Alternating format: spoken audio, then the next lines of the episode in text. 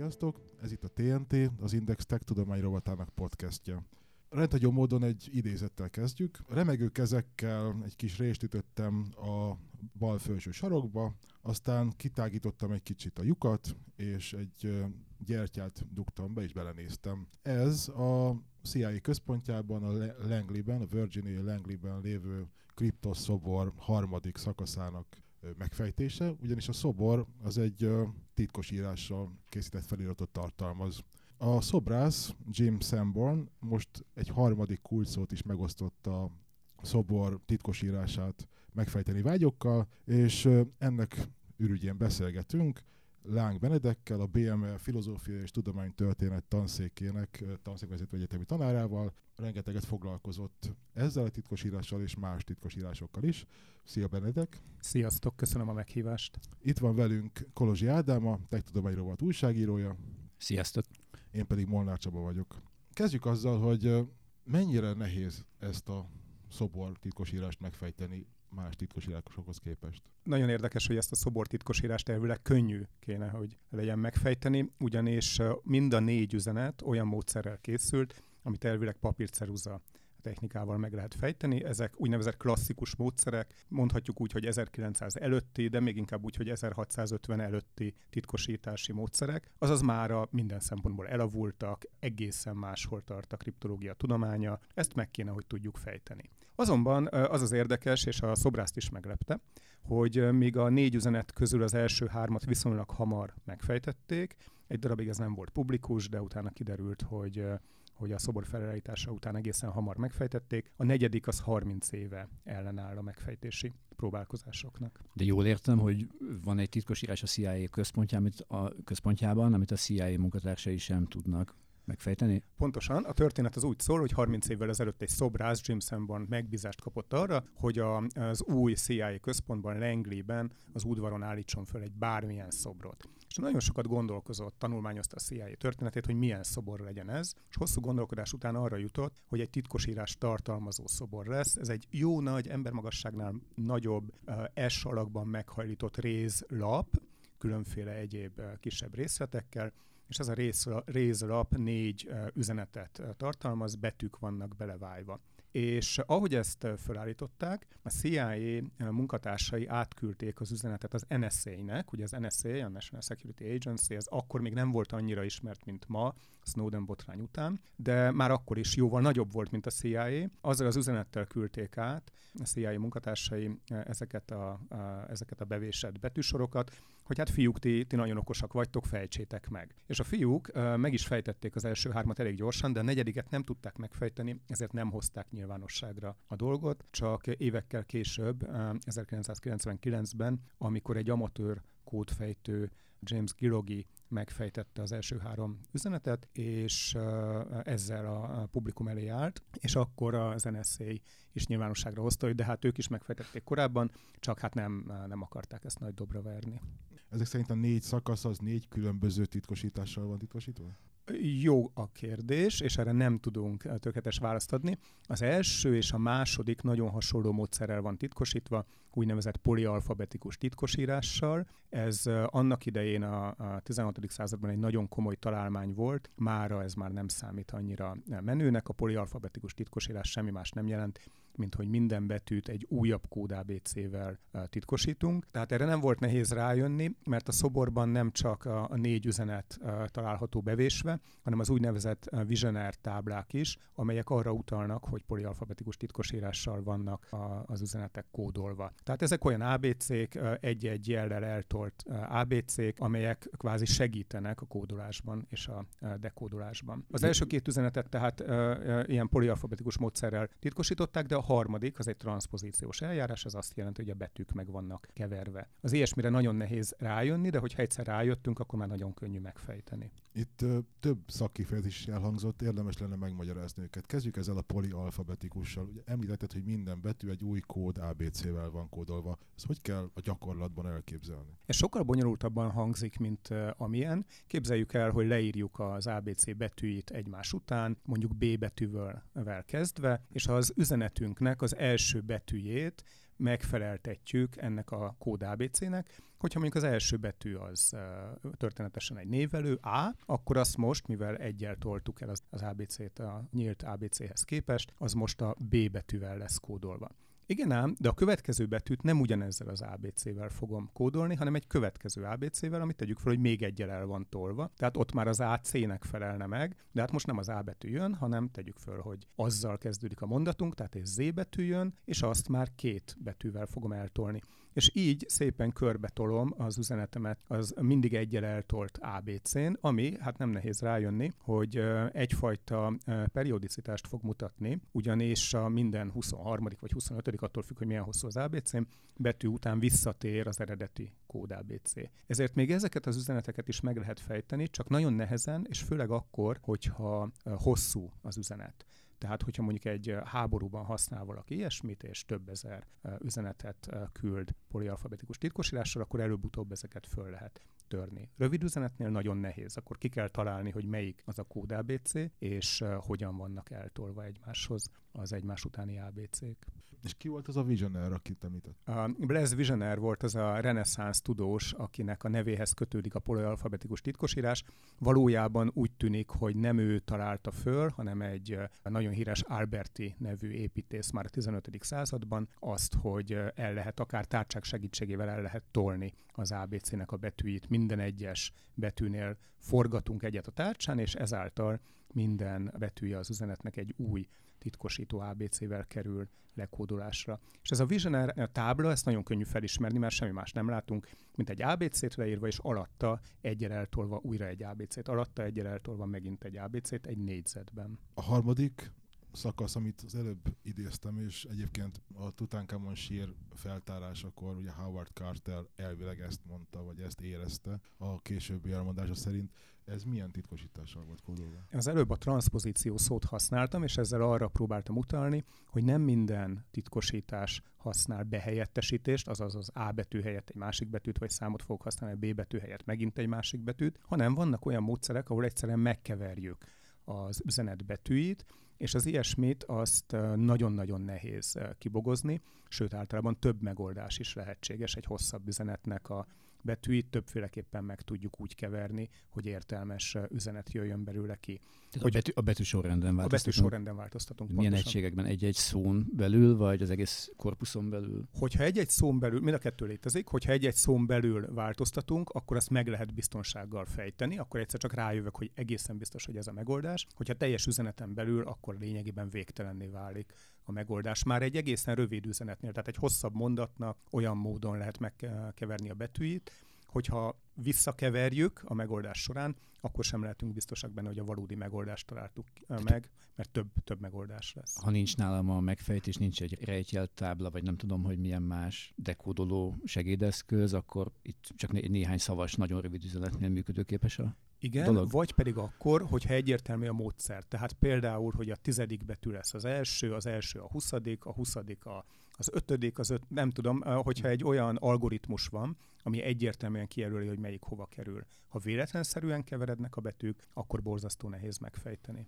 De hogyha véletlenszerűen keverednek, akkor hogy tudja az megfejteni, akinek szól az üzenet? Valójában nem tudja, ezért ez nem egy jó módszer. Egészen másra használták a transpozíciókat, már Galilei is használta, és aztán később a Royal Society-nek a tagjai, egyszerűen csak azért, hogy egy-egy tudományos felfedezésüket, amelyben nem voltak biztosak, az utókor számára, hogy is mondjam, biztosítsák a copyrightjukat. Tehát megkeverték, a, leírták az üzenetet, a felfedezést, megkeverték a betűit, és ezt egy borítékba letették valahova. Utólag tudja bizonyítani, hogy ez az üzenet annak, a, a, annak az állításnak, annak a tudományos állításnak a megkevert betűiből e, képződik, de senki nem tudja megfejteni. Volt ez olyan... hipotézis, szabadalom? Ez egy szabadalom, igen. Tehát ez a szabadalom előtti, az intellektuális szabadalmak előtti kornak a, a módszere volt. Ezek a tudósok nagyon szívesen loptak egymástól uh, tudományos eredményeket, Galilei is híres volt erről, és hát nem nagyon szerették, hogyha a másik előttük ér célba. Például a nyomdából, tehát amikor egy tudós valamit szeretett volna publikálni, volt, hogy a nyomdából kikerültek információk, a vele konkurens tudóshoz. Különösen érdekes volt ez, amikor nem voltak biztosak a felfedezésben, és olyankor használták ezt. Tehát a transzpozíció az nem egy professzionális kriptográfiai technika így önmagában, nem is szokták használni, inkább érdekességként, vagy pedig egy másik módszerrel keverve szokták használni. Tehát ez egy kommunikációs eszköz, ez inkább egy, egy, egy olyan titkosítási eszköz, ahol magának teszi el az ember az üzenetet. Tulajdonképpen igen, valamint az utókor számára, hogy bizonyítható legyen, hogy ő már ezt a valamit akkor felfedezte. De ezt mégis megfejtették már egész korán, azt mondtad az NSA munkatársai, akkor hogy, hogyan sikerült ez? Igazság szerint nem tudom, ez engem is érdekelne, hogy hogy jöttek rá. Azt uh, gondolom, hogy volt valamilyen uh, algoritmus, ami szerint itt megkeveredtek a betűk, tehát nem egy véletlenszerű megkeverés volt, uh, hanem valamilyen algoritmus szerint sikerült őket fölcserélni egymással. És akkor térjünk át a negyedik üzenetre. Ez miért, miben más, miért sokkal nehezebb, mint az összes többi? Két okból nehezebb. Az egyik az, hogy rövid. Ez 97 karakter. A kriptológia tudományban a megfejtés módszereire mindig igaz az, hogy minél hosszabb a betűsor, annál könnyebb megfejteni, annál inkább van fogódzó, annál inkább találunk ismétlődéseket, annál inkább le tudjuk leplezni a titkosítási módszert. Abban az esetben azonban, hogyha túl rövid egy üzenet, akkor még hogyha, túl egyszer, még hogyha egyszerű módszerrel készült, akkor is elképzelhető, hogy éveken, évtizedeken keresztül ellenáll a megfejtési próbálkozásoknak. Ez tehát az egyik probléma, hogy itt 97 karakterről beszélünk. A másik pedig az, hogy bár klasszikus módszerekkel készült, az az elvileg papírceruza módszerrel megfejthető, nagyon valószínű, hogy két módszer lett egymásra rétegezve. Mondok erre egy nagyon egyszerű példát fogok egy mondatot, és úgy titkosítom, hogy először kihagyom a, a, magánhangzókat belőle, majd pusztán a mással hangzókat fogom egy valamilyen módszerrel, mondjuk egy polialfabetikus módszerrel titkosítani. Vagy pedig fogom az üzenetemet, átírom morzekódokra, majd a morze, morzekódokat uh, titkosítom. Ha két ilyen módszert egymásra küldök, még akkor is, hogyha ez a két módszer nagyon egyszerű, a kódfejtő nagyon nehéz helyzetben lesz, mert rá kell jönnie, hogy pont melyik két módszert kell egymásra küldeni, és milyen módon. Mi ez a, mi ez a papírceruza módszer, amit említettél? Nem kell hozzá számítógép. Tehát vannak olyan titkosítási módszerek, amelyeket számítógéppel egy gomnyomással meg tudok oldani, egész egyszerűen azért, mert nagyon könnyű olyan programokat írni. Ma már nem kell hozzá nagyon nagy teljesítményű számítógép sem, egy laptopon szépen elfut, olyan programokat írni, amelyek borzasztó gyorsan kipróbálnak nagyon sok lehetőséget. Ugye itt az a, probléma, hogy még ha rájövök is arra, hogy ez egy polialfabetikus titkosírás, amíg végigpróbálgatom, hogy melyik ABC követi melyik ABC-t, a kód ABC közt, vagy végigpróbálom, hogy mi az a kód szó, ami meghatározza azt a kód ABC-t, amivel titkosították, addig megőszülök, tehát egész egyszerűen nem elég hosszú hozzá az emberi élet. A számítógépnek azonban néhány másodpercre van szüksége, hogy ezeket végigpróbálja, és rápróbálja valamilyen alapnyelvre, és megállapítsa, hogy hát igen, itt mondjuk az angol nyelvnek a szavai tűnnek föl. És azt az üzenetet, amelyikben feltűnően sok értelmes szó található, azt kiválasztja, és azt tárja a kódfejtő elé. Itt a kódszót említetted, és a szobrász ugye három kódszót adott meg az elmúlt években. Az egyik a Berlin volt, a másik a Clock, tehát óra, és most pedig az ész, észak-nyugat, tehát Northwest. Hogy segítenek a kódszavak a kód megfejtésében? Igazság szerint ez a három szó, ez nem kódszó, hanem úgynevezett krib, valamilyen fajta kulcs, ami azt jelenti, hogy ő megmondja, hogy bizonyos karaktereknek mi a megfejtése, méghozzá egymás után lévő karaktereknek mi a megfejtése, és most már három szót elárult a 97 karakterből, tehát ez egy egész nagy része az üzenetnek. Hát ez elvileg segíthetne, de nyilván nem véletlenül adta meg, mert tudja jól, hogy ezzel csak összezavarja a kódfejtőket, annyira okos a módszer, hogy ez alapján sem tudják fölfejteni. Egy egyszerű titkosírásnál ez nagyon egyszerű volna, mert akkor minden olyan helyzetben, ahol egy adott betű helyett az a másik betű áll, ami most már tudjuk, hogy a megfejtése, ott behelyettesítjük, és a, és a kódolt szövegnek olyan részei is olvashatóak lesznek, amelyek eddig nem voltak olvashatóak. Ez volna egy nagyon régi, elavult, egy ABC-t használó titkosítási módszer esetében a megoldás. Egy polialfabetikusnál már jóval uh, bonyolultabb ez, de akkor is egy kellően fölkészült kódtörő szemeiben leleplezni a módszert, az, hogy, hogy van egy ilyen krib, van egy ilyen uh, kulcs. Ugye zárójelben megjegyzem, hogy ezek a kulcsok, ezek borzasztóan sokat számítottak a történelem során. A háborús helyzetben jellemzően a dátumok, a megszólítások működtek ilyen kulcsként, amikor egyszerűen a kódfejtő tudta, hogy a katonai üzenet végén lesz egy dátum, vagy az elején lesz egy időjárás jelentés. Az Enigma megfejtésében is szerepet játszottak ezek a fajta kribek. Igen, a, a filmben az volt, hogy a hely Hitler szót, azt, azt felismerte valamelyik kódtörő.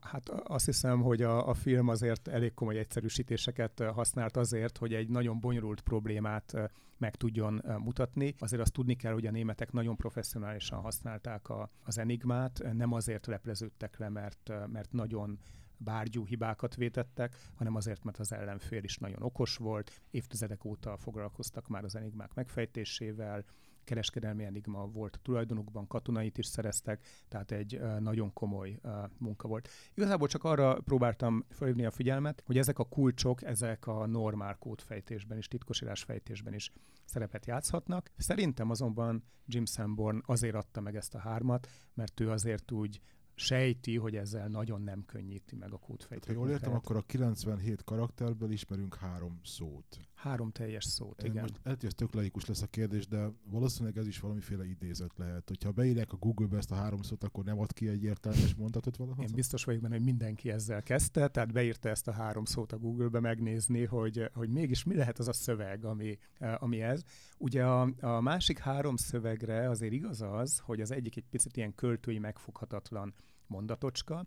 A másik az Carternek, a Tutanhamon a sírját feltáró uh, angol régésznek a szövegének azért az átirata, tehát nem egy tökéletes idézet. A harmadik pedig egy picit kitalált szöveg, ami uh, utal saját magára erre a titkosított szövegre, de eléggé zavaros módon. Tehát uh, valószínűleg egy költött szöveggel állunk szembe, egy olyan szöveggel, ami nincsen valahol leírva. Biztos vagyok benne, hogy abban a pillanatban, hogy kijöttek ezek a ezek a kribek, ilyen öt éves különbséggel jött ki a három, mindenki rögtön beírta a Google-be. A sőt, miután a Berlin és a Clock az egymás mellett szerepel, nagyon sokat gondolkoztak azon, hogy mi lehet ez a berlini óra, és hát van egy konkrét berlini óra, egy konkrét alkotás, amit berlini órának hívnak, arról uh, uh, születtek elemzések, hogy ez mégiscsak hogy, hogy uh, kerülhet bele ebbe a szövegbe. De megint csak azt hiszem, hogy Jim Sanborn okosabb nálunk, és ezek félrevezetések is ugyanakkor. Ki a szerző? Valójában nem Szembor, nem? Ez nagyon érdekes, hogy, és hadd had mondjak el itt most egy személyes történetet, ugyanis egyszer, amikor az NSA által szervezett titkosítás történeti konferencián voltam, akkor engem meghívtak egy vacsorára, de nem volt teljesen világos, hogy kik lesznek ott a vacsorán, és miről szól ez a vacsora. Nem is igazán figyeltem oda, eléggé fáradtan el keveredtem erre. Egy Lenglihez közeli étterem külön termében volt, semmi különös, nem is volt különösebben elegáns, és egy ilyen bácsi elkezdett hozzám ott beszélni nagyon kedvesen, mert én akkor nem örültem, mert nagyon szomjas voltam, és szerettem volna vizet inni, de ő megállt köztem és a víz közt. Utólag derült ki, hogy ő Ed Scheidt volt, az a kriptográfus, aki már 1990-ben is, amikor elkészült a szobor, egy nyugalmazott kódfejtő volt, és ő segítette Jim Sanborn-t, hogy elkészítse ezt a szobrot. Tehát tőle származik az a kriptográfiai tudás, mert Sanborn egy művész, ő nem kriptográfus, igaz, hogy beletanult a dologba, de magától nem tudta, hogy hogy kell ezt csinálni. Ők ketten együtt tudják a megfejtést, és utólag nagyon furcsa érzés volt ott ülni ezen a vacsorán, hogy de hát a bácsi hozzám beszélt elég hosszan, ráadásul középkori titkosítási módszerekről. Meg valami berlini óráról észak kellett. Hát, ha, még ha nem is a berlini óráról. De ott beszélt hozzám, és lehet, hogy jobban kellett volna figyelnem, mert hát ha elejtett olyan információkat, amik talán segítettek volna. Utólag kiderült, hogy ez volt az a vacsora, amit évente megszerveznek, és a kriptosz iránt érdeklődő szubkultúra, hogy úgy mondjam, tehát itt azért egy egész komoly embercsoportról beszélünk, itt tud találkozni egymással, és a művésszel Jim Sanborn is ott volt, aki mára egyébként már 75 éves, amikor én találkoztam vele, akkor 70 körül volt, és akkor is már több mint 20 éve kicsit furcsán figyelte, hogy hogy ez az ő rejtvénye, ez még mindig nincs megfejtve. Nem gondolta volna, hogy ennyire hosszan ellenáll majd a kódfejtő. Akinek nagyon jó egészséget kívánunk, de hogy magával fogja vinni egyszer a sírba a megfejtést? Teljesen talán nem, mert annak idején egy borítékban letette a CIA akkori igazgatójának az asztalára a megfejtést, Ugyanerről ellentmondó hírek vannak, hogy ezt még a CIA-n belül megtalálják-e valahol, vagy betették valami könyvtárba, és azt se tudják, hogy hol van. Ez az egyik lehetőség. A másik lehetőség arra, hogy valamikor ez a, a titok föltárul, az, hogy elárverezi a titkot, ez Szembornak egy ilyen nagy ötlete, elárverezi a titkot, és a befolyó pénzt valamilyen jótékony célra fordítja, és akinek eladja, az eldöntheti, hogy meghal a titokkal, vagy pedig publikálja. Ez nyilvánvalóan valami alapságik lesz. Ez nagyon könnyen lehet egyébként, vagy kínai befektető, nem tudom, de elképzelhető, hogy hogy nem, nem fogjuk egy lépésben megtudni a, a megoldást. Mi a legvalószínűbb hipotézis most? Milyen, milyen típusú titkos írásra gyanakszanak ennél a negyedik megfejtetlen szövegrésznél? Én azt hiszem, hogy az égvilágon mindenre. Tehát itt olyan mértékű kommunikáció folyik levelező listákon, megbeszéléseken, konferenciákon, hogy talán nincs is olyan módszer, ami ne hangzott volna el. A leggyakrabban ez jön elő, ez a gondolat, hogy két viszonylag egyszerű módszer lehet egymásra rétegezve, csak nem tudjuk, hogy mi ez a kettő, és ilyenkor csak időkérdése, hogy ez megoldódjon.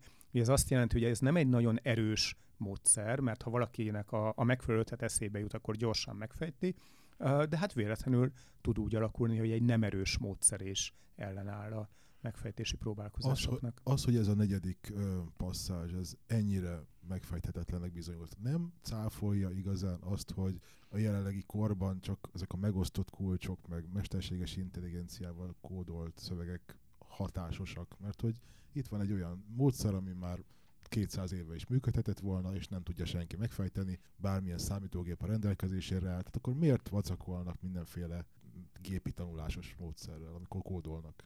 Ez egy visszatérő kérdés, és mindig elgondolkodtatja a kriptográfiával foglalkozókat, hogy hogyan lehet az, hogy még akár a BM-én is ugye van egy kriptográfia tankönyv, és az a tankönyv az első oldalának az első felén végez az összes olyan módszerrel, ami, amit klasszikus módszernek nevezünk. Tehát egyszerűen fél oldal elég arra, hogy ezt föl, felsorolja, elmagyarázza. Ezek annyira elavultak, teljesen máshol vagyunk. Hogyan lehetséges mégis, hogy nem tudjuk őket megfejteni? Erre elég sok válasz van.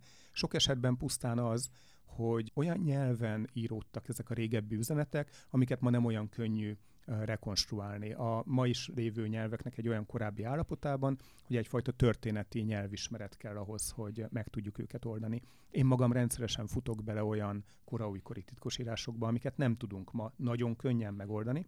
Pontosabban most már egyre könnyebben meg tudjuk őket oldani, mert használunk történeti szövegkorpuszokat, azaz olyan alapnyelveket, amelyeket az akkori állapotba tudunk beleadagolni a számítógépes programba. A másik válasz az az, hogy rövid az üzenet, ahogy az előbb mondtam, és a rövid üzenetnél mindig kérdés, hogy, hogy meg tudjuk-e találni a megfejtést.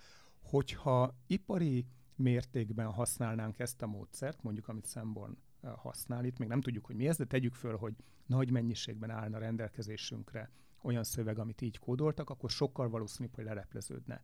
A modern kriptográfiának nem az a kihívása, hogy egy rövid üzenetet a, a, a, a vég nélkül elrejtsünk a kódfejtők elől, hanem az, hogy minden levelemet le tudjam titkosítani. Hosszú üzeneteket, mondjuk egy háborúban rendszeres levelezést ugyanazzal a módszerrel tudjak titkosítani, és hogy ez egy magas szintű biztonságon biztonsági szinten legyen. És erre már ez biztos, hogy nem alkalmas, bármennyire okosan találta ki ezt Szemborn. Itt az üzenet rövidsége egy nagyon fontos faktor. Említetted, hogy 1650 előtti, 1650 előtti titkos írás típusokról van szó. Ez itt egy fontos dátum egyébként, ez a, ez a klasszikus kor a titkos írások történetében? Többféle válasz létezik arra, hogy mit tekintünk klasszikus kornak. Az egyik válasz az, hogy amit még papírszerúza módszerrel meg lehet fejteni. A másik válasz, hogy ilyen 1850-1900 előtti. A harmadik ez az 1650, ami egy eléggé véletlenszerű dátum, semmi nem indokolja. Ami azért mégiscsak történt 1650 körül, az az, hogy a korábbi titkosírásokat fölváltották a kódrendszerek. Itt meg szoktuk különböztetni a titkosírásokat a kódoktól. A definíció szerint a titkosírás az valami olyasmi, ami betűket cserél ki, betűk helyett ír másik betűket vagy számokat. A kódoknál viszont teljes szavakat, fogalmakat cserélünk ki számokra. Tehát például az ellenség az a 123, és nem azért, mert az E valami, az L valami, meg a, a, az utolsó betű a G valami, hanem az ellenség így egybe. 123. A második világháborúban mondjuk a japánok sokkal inkább használtak kódokat, mint titkosírásokat, és jóval nehezebb is ezeket megfejteni, hiszen egy teljes kódkönyv kell hozzá. Igaz, hogyha ellopjuk a kódkönyvet, akkor viszont onnantól kezdve megszűnt a biztonság a dolognak. Tehát 1650 az a pillanat, amikor átfordulnak a titkosírások, a diplomáciában jellemzően használt titkosírások a kódrendszerekbe, és onnantól kezdve vastag kódkönyvekkel szaladgálnak a követek, és ezeket kell biztonságban tartani. Odáig inkább ilyen egyoldalas, egy-két oldalas titkosírásokkal szaladgáltak, amiket jóval könnyebb volt megőrizni és kicserélni. A diplomáciai használat volt a fő terület? A diplomácia és a katonai használat volt a 95%-a a történelem során a titkosírások felhasználásának. Mindaz, amiről mi beszélgetni szoktunk rádió műsorokban, podcastokban és egyéb területeken, az jellemzően az 5%-hoz tartozik, tehát a nagyon érdekes, de mennyiségében elhanyagolható részhez. Mert hogy ezek a magántitkoknak a területe, vagy mi, mi a magántitkok, ide? ide tartoznak a magántitkok, a naplóknak a titkai, és azok a teljes mértékben titkosított könyvek, amelyekből néhány tucat maradt fönt, de amelyek sokkal jobban érdeklik az átlagembert, mint a szakmányban készített diplomáciai levelek, amelyeknek a titkai ma már nem fontosak, akkor fontosak voltak, és amelyek, ahogy mondtam, a 95%-át teszik ki a valaha készült titkosírásoknak. Minden történelmi titkosírással írt szöveget megfejtenek egy idő után, vagy egyáltalán mennyi olyan megfejtetlen szöveg pihen különböző levéltárakban, amelyek még meg kell fejteni, és mit lehet ezekkel kezdeni? Erre csak becsések vannak, és nekem van egy nagyon bátor becsésem, amit még senki nem cáfolt meg, igaz, hogy senki nem is konfirmálta. Ez szerint a valaha készült történeti szövegeknek nagyjából az egy százaléka van részben vagy egészében titkosítva. Ez egy nagyon nagy mennyiség, tehát a, mondjuk a koraújkori diplomáciában olyan iratmennyiség készült, és még akár maradt is fenn, hogy ennek az egy százaléka is hatalmas. Viszont hozzá kell tenni, hogy ennek jelentős része olvasható. Ugyanis a valamikori címzet a kódjelek fölé írta a megfejtést, vagy pedig nagyon gyakran egy külön könyvbe írták át a megfejtést, és a kancellár, teszem azt, már csak azt olvasta, a megfejtett üzenetet uh, olvasta. Tehát ezeknek jelentős része olvasható. Ami nem olvasható, az mondjuk a valaha készült titkosírásoknak mondjuk a 10%-a, ez megint csak egy becslés, és ezért különösen érdekes a történeti titkosírás fejtés projekt, ami hát többen dolgoznak, de én magam is benne vagyok most egy ilyen projektben, aminek az a célja, hogy rekonstruáljuk, hogy az ilyen megfejtetlenül maradt leveleknek mi a tartalma, mi volt az üzenet, amit lekódoltak benne. És ez hogy működik a gyakorlatban? A gyakorlatban úgy működik, hogy először is be kell mennünk a levéltárba és megtalálni ezeket a forrásokat, levéltárba vagy pedig kézirattárba, az ilyen titkosított forrásokat nagyon könnyű felismerni, mert hogy jellemzően számok vannak benne, vagy pedig olyan betűsorok, amiket nem tudunk kiolvasni. Viszont elég néz megtalálni, mert a katalógusok nem nagyon jelzik, hogy hol vannak ilyenek. Gyűjtenünk kell tehát ilyen forrásokat, valamint gyűjtenünk kell titkosírás táblákat is, azaz magukat, a titkosítási módszereket, a kulcsokat. Én magam az elmúlt években ezzel foglalkozom, hogy különféle európai levéltárakba elutazom, és akkor ott minél több titkosító kulcsot összemásolok. Persze valamilyen módon előtte meg kell találnom őket. Utána meg kell néznünk, hogy az egyes leveleket a megfelelő kulcsal meg tudjuk-e fejteni. Ezt már kézi eszközökkel nagyon nehéz megoldani. Én a magyar forrásokon még elég jól tudtam párosítani kulcsokat levelekkel, mert véges számú kulcs volt, volt 300 kulcsom, viszonylag könnyen meg tudtam nézni, hogy egy előkerülő levél olyan karaktereket használ le, amihez esetleg van kulcsom, és elég sikeres voltam ebben, időnként sikerült úgy megfejtenem egy levelet, nem matematikai módszerekkel, hanem egyszer megtaláltam hozzá a kulcsot. Ugye hasonló időből kellett keresnem egy kulcsot, tehát ez is szűkítette még azt is, hogy a 300-ból melyiket válasszam ki. Európai szinten ez már nem lehetséges, túl sok kulcs van, és túl sok levél, és túl sok módszer. Ez csak akkor lehetséges, hogyha a kulcsokat valamilyen módon digitalizáljuk. És ez a projekt, ami, ami svéd finanszírozásban és megyesi be a számítógépes nyelvész vezetésében most folyik, és aminek a részese vagyok, éppen ezen dolgozik, hogy úgy szkenneljük be a kulcsokat, hogy valamilyen karakterfelismerő program ezt szépen beolvassa. Tehát magát a kulcsot onnantól kezdve digitálisan kezelni tudjuk. Ez ma még nagyon futurisztikának tűnik, de hogyha arra gondolunk, hogy a beszédfelismerés mennyit fejlődött mondjuk tíz év alatt, a 90-es években szinte reménytelen volt, hogy, hogy egy mobiltelefon például az én beszédemet parancsként meg tudja érteni, ma pedig ez már borzasztó egyszerű dolog. Úgy azt gondoljuk, hogy reménykedhetünk abban, hogy ez a vizuális karakterfelismerés is nagyon hamar sikeres lesz. Ezt úgy kell elképzelni, hogy a már meglévő kulcsokat rendeli hozzá egyes szövegekhez, vagy ezek korábban ismeretlen kulcsokkal rendelkező titkos írások megfejtésére is alkalmas módszer? Mind a kettőre. Mind a kettőre, valamint arra is, hogyha egy titkos írást megfejtünk bármilyen módon, abból generál egy kulcsot, tehát ő létrehozza azt a kulcsot, ami esetleg fizikailag nem marad fenn, és azt onnantól kezdve rá tudja próbálni az új titkos írásokra is.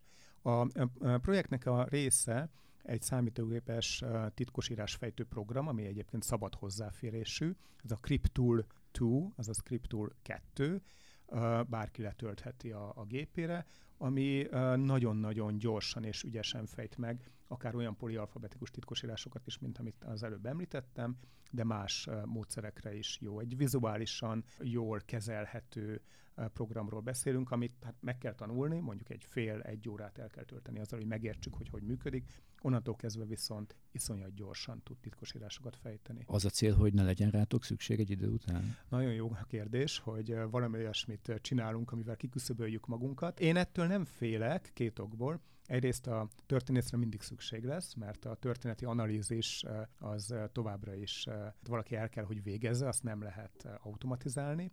Erre sok-sok mindenre mondták, hogy nem lehet automatizálni, aztán mégis automatizáltak. Jó, hát hogyha a történészeket automatizálják, az, akkor majd, majd elgondolok. Addigra én nagyjából már nyugdíjas leszek, de akkor, akkor elgondolkozom, hogy mi mást lehetne csinálni. Szerintem az én munkámból ez a legkevésbé az, amit automatizálni lehet, az óratartást már sokkal inkább. Tehát egy mesterséges intelligencia szerintem simán megtart egy olyan órát, amit én mondjuk megnézi kétszer, hogy én hogy tartom meg, onnantól kezdve meg tudja tartani, talán jobban is tud válaszolni a hallgatók kérdéseire csak felmerül az a probléma, hogy talán a hallgatók is előbb-utóbb mesterséges intelligenciákat küldenek be maguk helyett az órára, és akkor ott a AI-k egymással szemben fognak állni. Hogy néz ki egyébként most ez a szubkultúra, ami egyelőre humán egyedekből áll?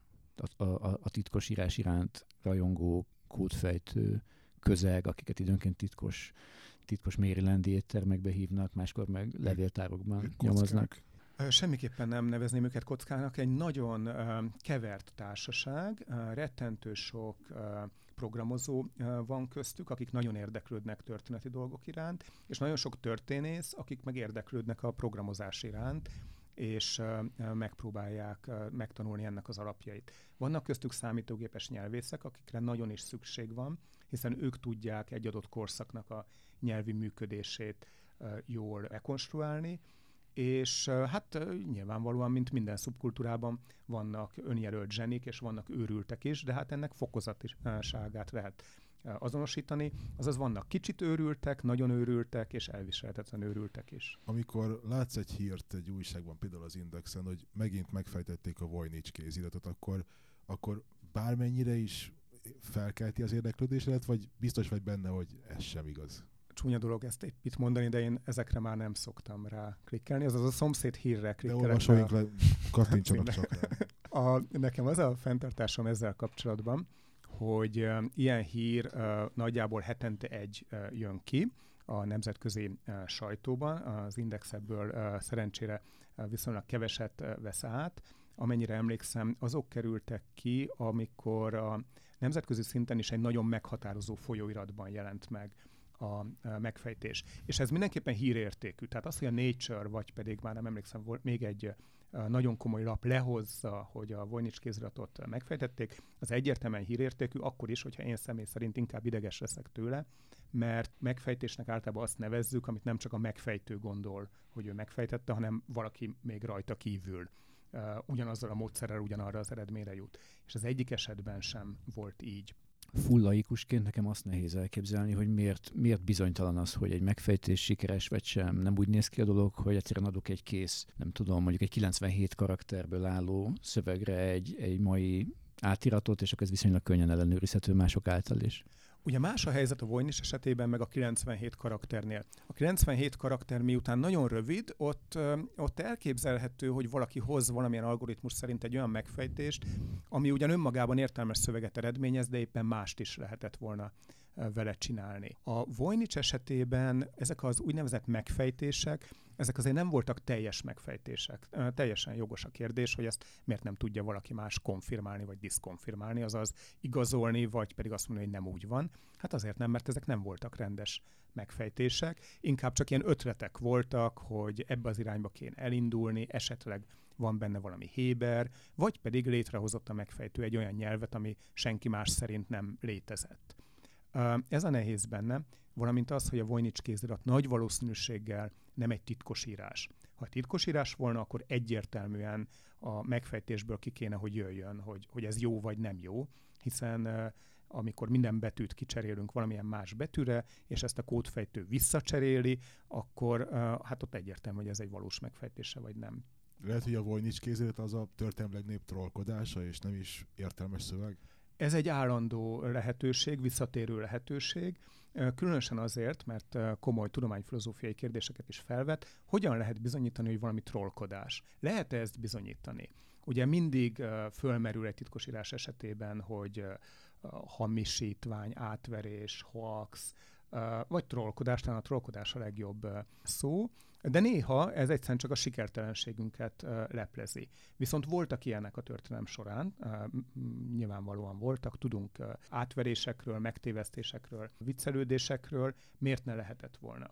Még valami lehet a Voynich, ami ettől nem áll nagyon távol, méghozzá automatikus írás, azaz valaki elkezd írni karaktereket azzal a szándékkal, hogy ez jól nézzen ki, írásszerű képet adjon, de ő maga sem tesz bele értelmet. Ez nem ugyanaz, mint a trollkodás, mert nem az átverés a célja, nem is a, a, a megviccelés, hanem egyszerűen saját maga élvezetére hoz létre ilyet az ember. Én emlékszem, hogy általános iskolában bizonyos órákon elkezdtem így írni ilyen karakterfolyamokat, részben díszítő szándékkal, részben a saját nyugtatásomra, részben pedig nem is tudom, hogy miért. Nem akartam senkit megtéveszteni. Elképzelhető, hogy a Voynich egy ilyen fajta műalkotás. Nem lehet könnyen megkülönböztetni egy, egy gondolom, hogy jellegzetes strukturális jegyekkel, karakterkészlettel, mi egyébben rendelkező jelentésteli szöveget egy, egy jelentés nélküli automatikus írástól? Nagyon sok módszer van arra, hogy megpróbálják megkülönböztetni őket, és ezeket le is futtatják a Voynich kéziraton nagyon helyesen. Ez alapján szinte biztosra lehet mondani, hogy nem természetes nyelv. Nem úgy viselkedik, mint egy természetes nyelv. Tehát nem egyszerűen arról van szó, hogy még nem jöttünk rá, hogy melyik nyelv betűinek felel meg, hanem így ez valószínűleg nem egy természetes nyelvű titkosírás. Viszont lehet valami már, ja, bocsánat, már csak azért sem, mert vannak olyan részletei, amikor egymás után lényegében ugyanaz a szó ismétlődik többször, csak egy karakter más benne. Ilyen nem nagyon van egy természetes nyelvben, vagy csak egy nagyon liturgikus szövegben elképzelhető. Más kérdés, hogy lehet, hogy ez egy mesterséges nyelv, amit valaki olyan nyelv, olyanra hozott létre, mint ami nem emlékeztet egy természetes nyelvre, és valahogy az egymás utáni, egymáshoz hasonlító szavak, azok úgy viselkednek mondjuk, Newtonnak, Isaac Newtonnak van ilyen nyelve, hogy csak nem dolgoztak ki teljes részletességében, hogy az asztal a széktől egyetlen egy karakterben tér el a végén, hiszen hat, ha mind a kettő bútor, csak az egyik az ülésre, a másik pedig melléülésre való. Tehát egy ilyen logikus nyelvet hoznak létre ami nem hasonlít egy természetes nyelvre, viszont van egy transzparens logikája. Többen csináltak ilyet a koraújkorban, és éppen a Voynich is lehetne egy olyan mesterséges nyelv, amit az a valaki, aki írt, az transzparensnek, átláthatónak gondolt, még senki más számára nem volt az. Jellemzően a mesterséges nyelvkitalálók mindig úgy gondolták, hogy az ő nyelvük nagyon könnyen érthető, és általában ők voltak az egyedüliek, akik értették. Ez a newtoni nyelvvel kapcsolatban is így van, de a, ami nem volt egy teljesen kidolgozott nyelv, de más koraújkori értelmiségiek is írtak ilyeneket. Tehát akkor elképzelhető, hogy a Voynich kézirat soha nem lesz abban az értelemben megfejtve, hogy mindenki elfogadja majd, hogy az a megfejtés. Ez elképzelhető, ugyanakkor, hogyha ez egy mesterséges nyelv, akkor azért, mivel elég hosszú, előbb-utóbb kéne, hogy legyen egy olyan megfejtési próbálkozás, amire azt uh, tudják mondani a Vojnics közösség tagjai, hogy na jó-jó, értjük, hogy ez akár lehet is az. De most még ilyen sincsen. Tehát most még a közösségnek azok a tagjai is, akik hisznek abban, hogy ez egy valami, és nem, nem automatikus nyelv, nem trollkodás, ők is kivárnak. Miért mondta Vojnics lett egy ilyen celeb státuszú, hogy tette erre szert? Ez, ez egy média hype, vagy ki a felelős? Nem tudom, hogy mi erre a válasz. Valószínűleg több komponensből áll össze. Egyrészt nagyon jól néz ki a Vojnics kézirat, szép. Másrészt nagyon hamar bekerült a nyugati kultúrába a 20. század elején, akkor, amikor volt egy volt egy felelkesülés a régi kéziratok iránt. Ugye nem véletlen, hogy Vojnics, a lengyel származású könyvkereskedő, ő korvinákkal is üzletelt, több, több korvinák kezén ment keresztül. Őt érdekelték az ilyen régi kéziratok, és abból gazdagodott meg, hogy ilyeneket adott el. Pont a Vojnics kéziratot, amiről ő persze nem tudta, hogy majd így fogják hívni, azt nem sikerült eladnia. Tehát ez megmaradt neki, azt örökölték tőle. Ez tehát az egyik ok, hogy jól néz ki, és jókor került bele a nyugati kultúrába. A másik talán az, hogy a legnagyobb kódfejtők próbálták megfejteni, és onnantól kezdve, hogy valamibe a legnagyobbaknak is beletörik a bicskája, onnantól kezdve mindenki számára uh, izgalmas uh, kihívás, hogy esetleg meg tudja fejteni. Te megpróbáltad megfejteni? A Vojnisnak neki sem álltam. Én uh, az önismereti történetemnek volt egy pillanata, amikor beláttam, hogy én nem vagyok egy nagy kódfejtő, és uh, onnantól kezdve inkább azzal nyugtattam magam, hogy én történész vagyok, tehát én a mindenkori történeti kontextust kell, hogy föltárjam, és nem, a, nem matematikai eszközökkel próbálom megfejteni. Azzal viszont megpróbálkoztam, hogy a mesterséges nyelvek történetét egy olyan szemmel olvassam, hogy abba hogyan illeszkedik bele a Voynich, valamint el is utaztam a Yale könyvtárába, a Beineke library és megfogdostam egy kicsit a Voynich kéziratot, még egy selfit is szabadott csinálnom. Jellemző módon egyébként mindenféle védelem nélkül odaadták, tehát nem kesztyűt se kellett húzni. Ehhez elég az, hogy, hogy láthatóan szakember vagyok, és nem, nem egy ilyen őrült, aki megfejti. Azért igyekeznek nem mindenkinek kiadni a kéziratot. Vojnics megfejtésekkel kapcsolatban te már elég szkeptikus, vagy mi, mi számít most ebben a szubkultúrában a, a halálcsillagnak? Mi, mi, mi, minek van igazán nagy tétje? Mi az, amit, amire mindenki nagyon rápörög, és, és kevésbé elcsépelt, mint mondjuk a Vojnics kézirat? Hát a, a K4, tehát a Kryptos negyedik üzenete az valószínűleg ide tartozik, ott ugyanis biztosan lehet tudni, hogy van megfejtés. Tehát ott nincs ez a, ez a félelem. Trollkodási ott is lehet egyébként, de a a kriptosz üzeneteinél azért mégiscsak lehet sejteni, hogy ezt meg kéne, hogy tudjuk. De onnan lehet sejteni, hogy hiszünk, vagy bízunk a CIA-ban, hogy nem, nem, bízunk nem Jim, Jim Sanbornban. Igen, bízunk Jim Sanbornban, és valószínűleg nem olyan mértékű a trollkodás. Olyan trollkodás lehet, hogy félrevezet minket különféle jelekkel. Ezt nem említettem, de a szobor körül más uh, ilyen-olyan uh, indikációk is vannak a CIA udvarán, amik vagy segítenek, vagy nem segítenek. Mint? ebben a dologban. Talán van egy körző, bizonyos uh, koordináták, uh, kövek uh, és egyebek. Tehát ez a szobor ez nem, nem magában. Ez nagyon szabadkőműves. Szimbolikának uh, igen, el is bizonytalanodtam, amikor a körzőt mondtam, hogy tényleg van-e körző, uh, mert akkor ez túlságosan szabadkönyves volna, és az Washingtonra ugye tudjuk jól, hogy jellemző, már a városra, és a Langley pedig nincs messze Washingtontól, de azt hiszem, hogy a kriptosznak nincs kimondottan uh, szabadkönyves szimbolikája. Arról tudunk, hogy a szerző vagy bárki kijelölte egy határidőt mondjuk a halála után, amikor fel lehet fedni a titkot. Most kezd Sanborn erről nyilatkozni, miután hát, uh, 74-75 évesen már ez uh, reálisan fölvethető, mint kérdés, és most uh, gondolkozik igazából arról, hogy a halála után legyen ez az aukció, vagy még az életében, vagy esetleg uh, nyilvánosságra hozza. Szerintem ő most már úgy áll hozzá, hogy egy-két éven belül nem bánná, hogyha ezt valaki megfejtené, mert már neki is kezd elege lenni a dologból. Mennyit kellene összegyűjtenünk, hogy legyen esélyünk a licitre? Jó kérdés, mert az érdeklődő közösség az nagy és lelkes, de nem feltétlenül gazdag. Tehát nem vagyok benne biztos, hogy hogy több pénzért menne el ez a megoldás, mint egy hollywoodi filmnek egy adott relikviája, amit nem tudom én a lelkes filmnézők hadai szeretnének hazavinni. Ennyi volt a TNT Podcast mai epizódja. Köszönjük Láng Benedeknek, hogy rendelkezésünkre állt. Kérünk titeket, hogy az összes elképzelhető platformon lájkoljátok, osszátok, Spotify-on, iTunes-on és minden máson, ami most eszembe se jut. Köszönjük szépen, a következő epizódra kb. két hét múlva számíthattok. Sziasztok! Sziasztok! Sziasztok, köszönöm a meghívást!